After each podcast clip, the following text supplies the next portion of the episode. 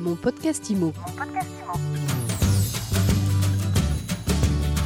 Bienvenue dans ce nouvel épisode de mon podcast IMO. Chaque jour, un éclairage sur l'actualité de l'immobilier avec un invité. Aujourd'hui, notre invité, c'est euh, Raphaël Gilabert. Euh, bonjour. Bonjour.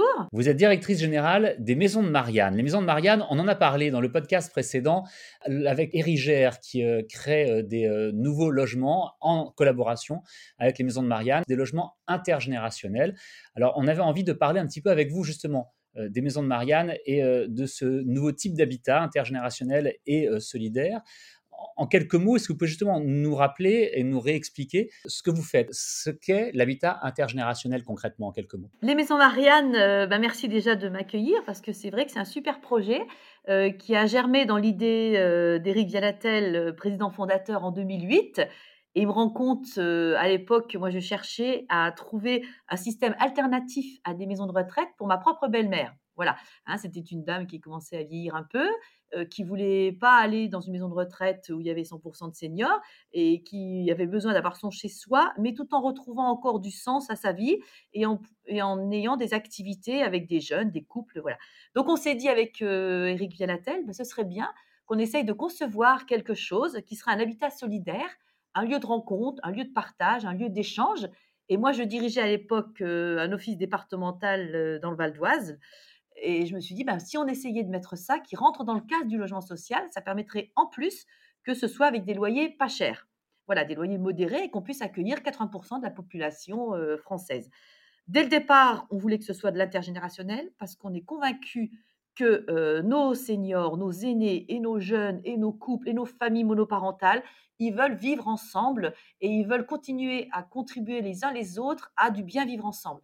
Donc dès le départ, on s'est dit, il faudra qu'on ait des espaces partagés pour pouvoir y faire des animations, y faire des ateliers et travailler sur l'éducation et la citoyenneté, travailler sur l'échange de services, travailler sur de l'aide aux devoirs, sur de l'aide administrative, sur des ateliers cuisine, des ateliers dessin, travailler sur la culture, faire du sport ensemble. Voilà, tout ce qui permet de contribuer au bien vivre ensemble et aussi au bien vivre chez soi. Ça, c'est un des éléments clés, effectivement, euh, des maisons de Marianne et de vos projets et de l'habitat intergénérationnel, c'est de ne pas faire uniquement des euh, bâtiments et des immeubles avec différents logements, mais ça vraiment d'avoir des espaces communs où tout le monde peut se rencontrer et s'entraider aussi. C'est exactement ça.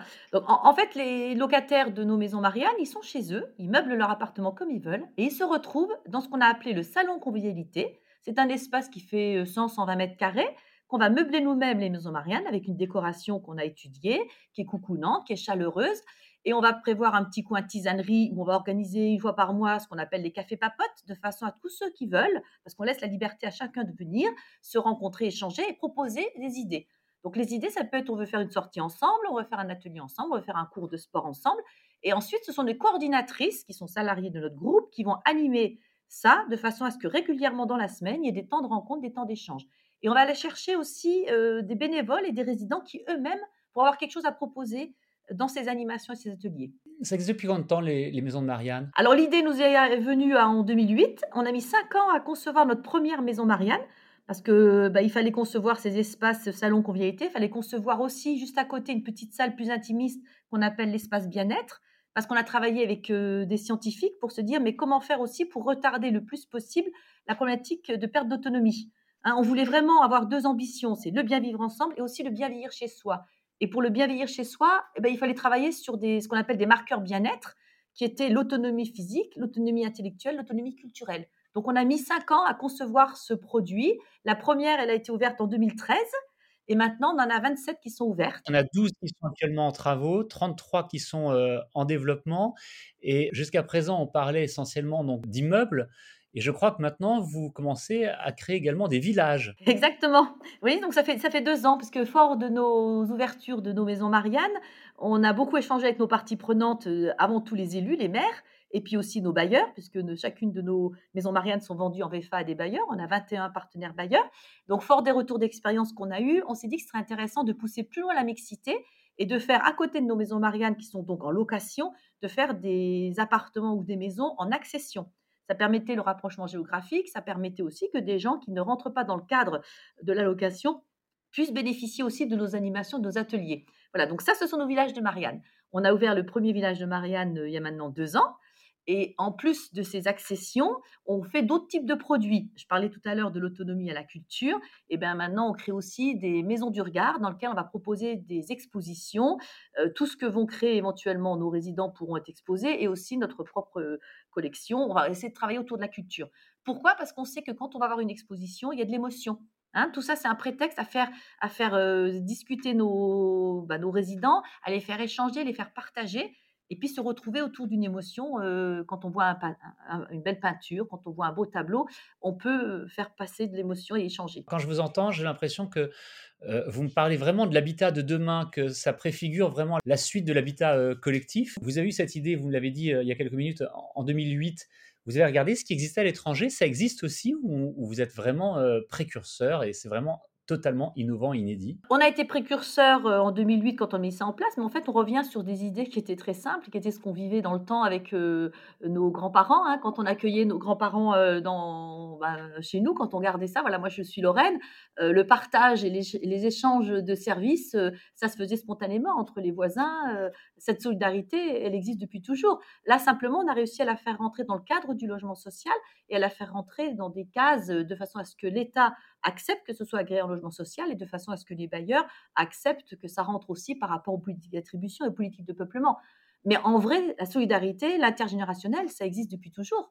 Et l'échange de services, euh, voilà, garder l'enfant de son voisin, euh, faire les courses euh, quand quelqu'un est malade, on le fait spontanément. Et on voit bien que pendant le confinement, cette solidarité s'est spontanément faite on, voit bien qu'il y a beaucoup, beaucoup de choses très chouettes qui se sont passées entre, euh, bah, entre les gens qui ne pouvaient plus trop bouger et puis ceux qui avaient du talent ou du temps ou plein de choses à partager.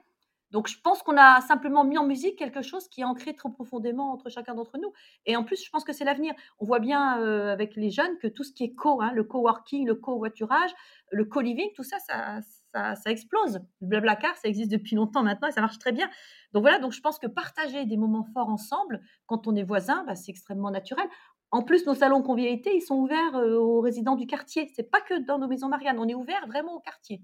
Donc on a remis la Marianne républicaine à l'ordre du jour liberté, égalité, fraternité. C'est ce qu'on disait dans le podcast précédent avec le directeur général d'Erigère qui euh, construit euh, des nouveaux habitats sociaux euh, en partenariat avec les maisons de Marianne. Hein, c'est ce qu'on disait, c'est qu'en fait, les HLM des années 70 étaient peut-être renfermés sur eux-mêmes, alors que ce que vous faites et ce qui va être la suite et l'avenir, on l'espère, et ouvert sur la ville, ouvert sur, sur les autres. Alors, exactement. Alors là aussi, on n'a pas inventé la poudre, hein. on s'est appuyé un petit peu sur euh, des études sociologiques. Et qu'est-ce qui fait qu'une personne vieillissante va, entre guillemets, vieillir moins vite qu'une autre? C'est trois choses extrêmement importantes. La première, c'est qu'elle continue à prendre soin d'elle. Ça, c'est vraiment très important. La personne âgée qui commence à plus vouloir s'habiller, plus vouloir se coiffer, pouvoir sortir, ça veut dire qu'elle commence à déprimer. Donc, c'est pour ça qu'on a fait nos espaces bien-être, pour que les gens continuent à pouvoir prendre soin d'eux, même quand ils commencent à avoir des pathologies handicapantes. Le deuxième marqueur bien-être, c'est continuer à prendre soin des autres, être dans l'altruisme. Et ça, c'est voilà, une vraie, c'est vraiment important. Quand vous êtes tourné vers l'autre, bah, vous oubliez un petit peu vos problèmes personnels et vous vieillissez moins vite.